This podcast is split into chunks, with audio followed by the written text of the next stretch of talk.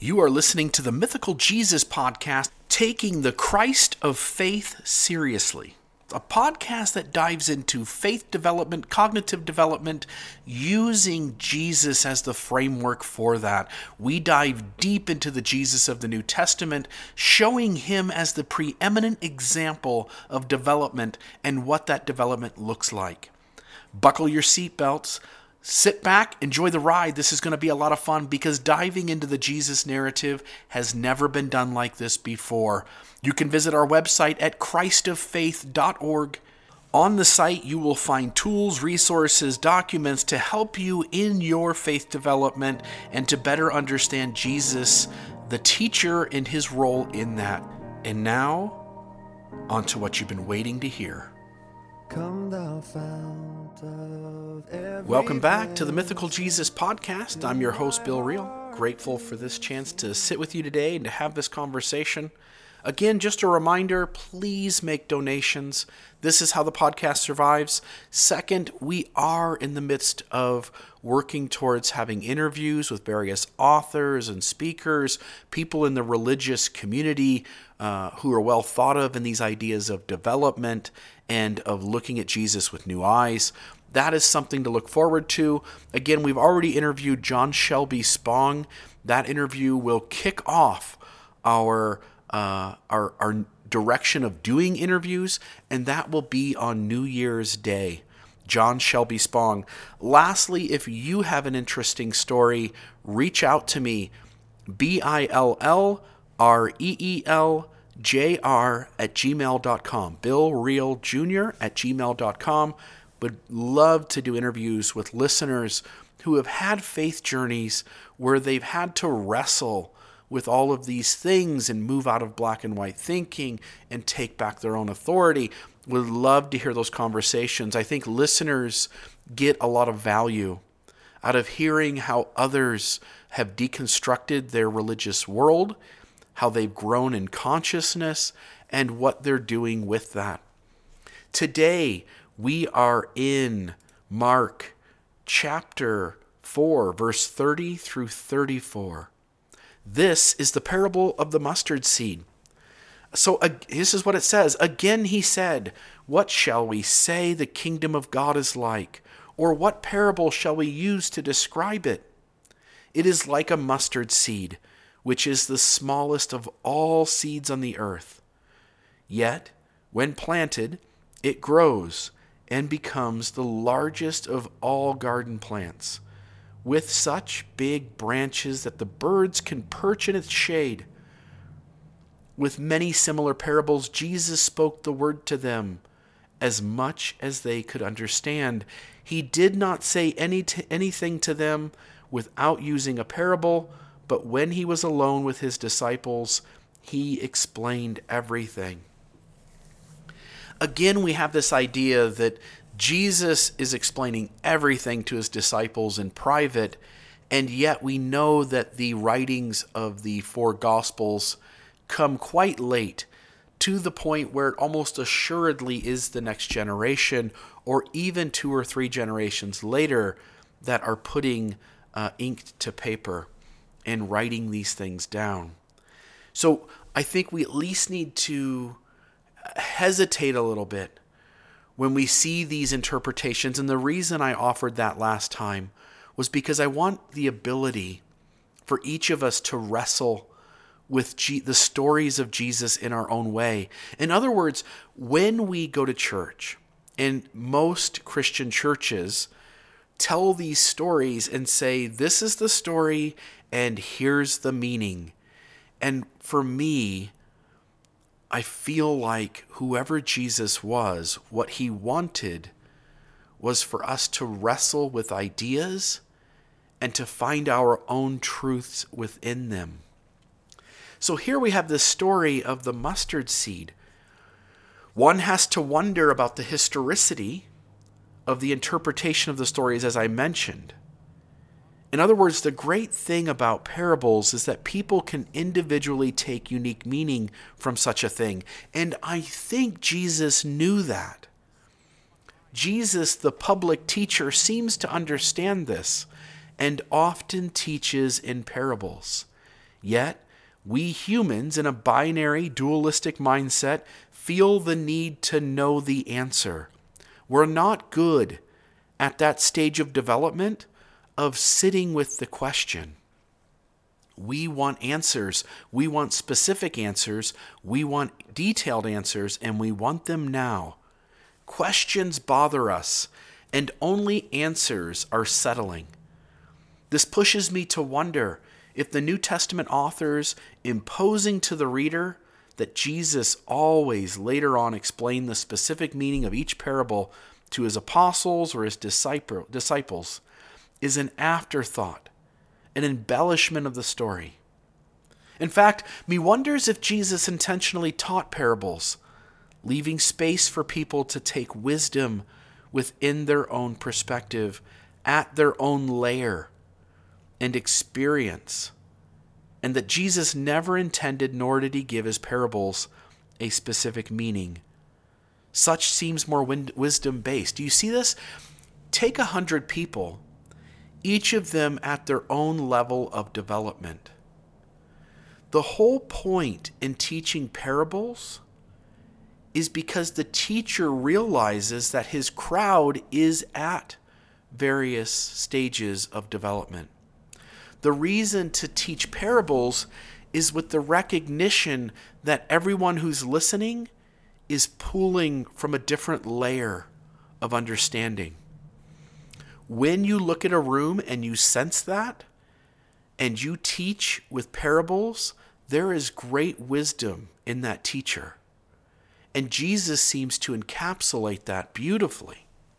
So, I'm simply suggesting that you at least make space in your mind that Jesus understood that when he spoke, that people who listened to him speaking were at various places in their own journey and at various stages in the developmental model. And when one recognizes that, parables is one of the most beautiful ways to teach. Such is more wisdom based. The author, who based on biblical scholarship, was never in those intimate inner circles to personally hear the interpretations, had they been given. And hence, as an outsider sharing only what insiders heard, makes me skeptical from a different angle as well. In other words, the author seems more binary.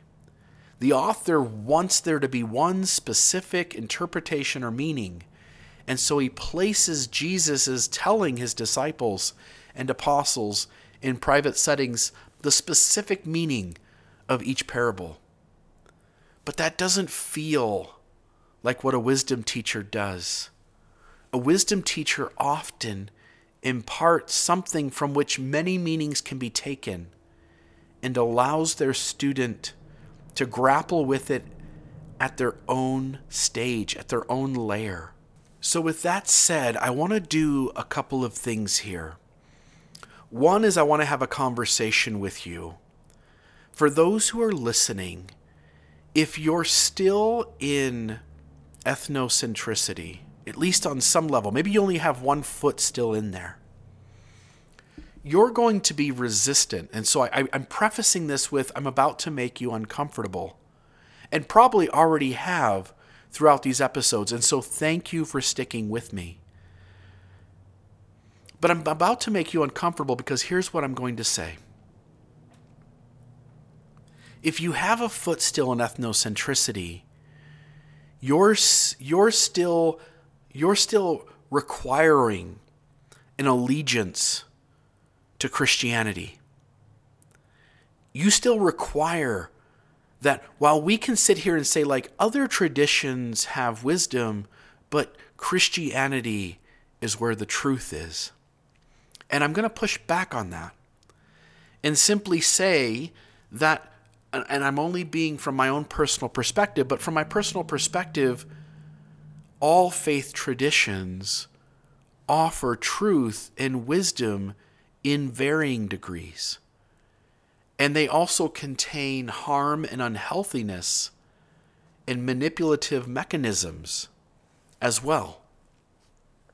So they each have something to offer, and they each fall short. And if you can work with me a little and be willing to be uncomfortable with, with my sharing with you that other traditions have deep value to offer, and that there is wisdom in those other traditions, and in some cases, maybe even more wisdom. If you can make space for that, like real space where you can sit and listen and really want to be hungry for the wisdom that is in other traditions, then you're going to find that your growth in the things that I'm talking about is accelerated. So, with that said, I want to share with you some parables that come from other traditions. And I won't give any meaning for them, only to share them so that you can hear it, sit with it, and perhaps after this podcast is over, spend some time, perhaps even in meditation, wrestling with it. And it's my hope that as you as you listen to these that you can appreciate both the strength of a parable as well as the tradition from which it comes, which is outside of your own tradition. In Buddhism, there's a famous parable called the parable of the mustard seed. It is found in the foundational text of Theravada Buddhism.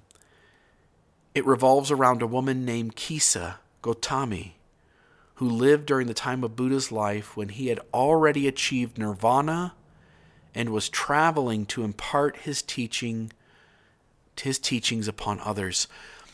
When in the in this other tradition in Buddhism and and I would simply add that these eastern traditions which Christianity comes out of by the way these eastern t- traditions are older. They're more ancient they've had more time to sit with these things and so there is great wisdom in many of these Eastern t- traditions. It's also important to note that when we say the Buddha has achieved nirvana, I would simply want to frame that for you as in the Buddha has woken up. He has wisdom within himself.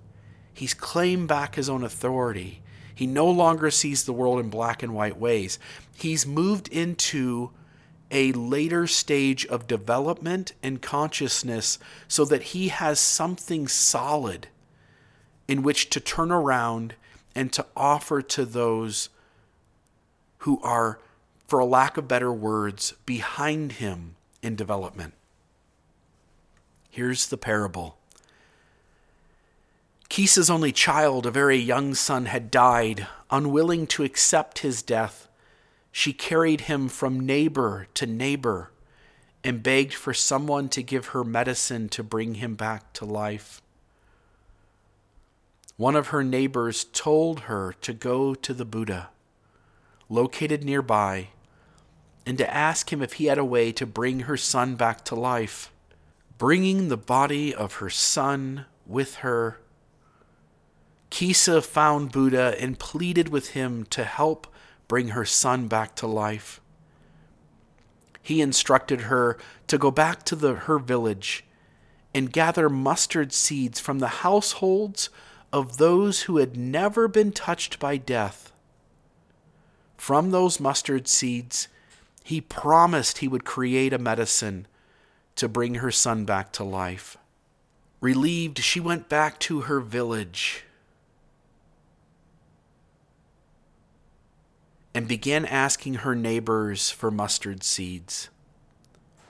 All of her neighbors were willing to give her mustard seeds, but they all told her that their households had been touched by death as well. They told her, The living are few, but the dead are many. As the day became evening and then night, she was still without any of the mustard seeds that she had been instructed to collect. She then realized the universality of death. According to the Buddhist verse her story comes from, she said, It's not just a truth for one village or town, nor is it a truth for a single family, but for every world settled by gods and men. This indeed is what is true impermanence. With this new understanding, her grief was calmed.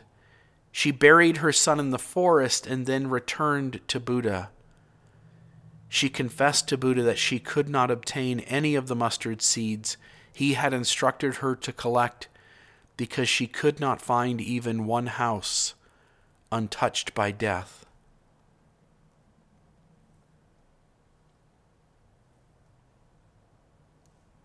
So there's another parable about a mustard seed, or the lack thereof. Parables have great wisdom to teach us, but if we stop to tell the person across from us what to take from the parable, we have done the parable injustice. When we assume the person listening to our words needs the same meaning we took, we do the parable injustice. Here is one more. This parable is titled The Man Born Blind. There was a man born blind, and he said, I do not believe in the world of light and appearance. There are no colors, bright or somber. There is no sun, no moon, no stars. No one has witnessed these things. His friends remonstrated with him, but he clung to his opinion. What you say that you see, he objected, are illusions. If colors existed, I should be able to touch them. They have no substance and are not real. Everything real has weight but I feel no weight where you see colors. A physician was called to see the blind man. He mixed four simples, and when he had applied them to the cataract of the blind man, the gray film melted, and his eyes could see. The Tathagata is the physician. The cataract is the illusion. And the four simples are the Four Noble Truths. The Tathagata is the Buddha, by the way. It's a honorary title for the Buddha.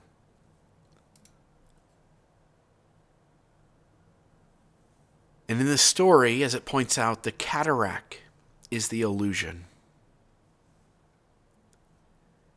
And the Four Noble Truths that are spoken of the Four Noble Truths in Buddhism is one, suffering. Life always involves suffering. Two, the cause of suffering. The cause of suffering is craving and fundamental ignorance. Number three, the end of suffering. The good news is that our obscurations are temporary they are like passing clouds that obscure the sun of our enlightened nature, which is always present. Therefore, suffering can end because our obscurations can be purified. An awakened mind is always available to us. The fourth noble truth, the path. By living ethically, practicing meditation, developing wisdom, we can take exactly the same journey to enlightenment and freedom from suffering that the Buddhas do, we too can wake up. So, with that, there's a couple of parables from another tradition. I could tell you what they mean, and maybe you and I would even attain the same meaning from them. And don't get me wrong, there is value in sitting together and conversating about such stories and sharing with each other the insights that we get. But at the same time, there's also value that when the last word of the story is said, that you meet those who listen to your stories with silence and you give them the time and space to wrestle with such things, to let their mind go into the various stage and layer that they are at, and to derive their own meaning from them. Until next time, this is Bill Reel and the Mythical Jesus podcast, where we take the Christ of faith seriously. You can find us at christoffaith.org.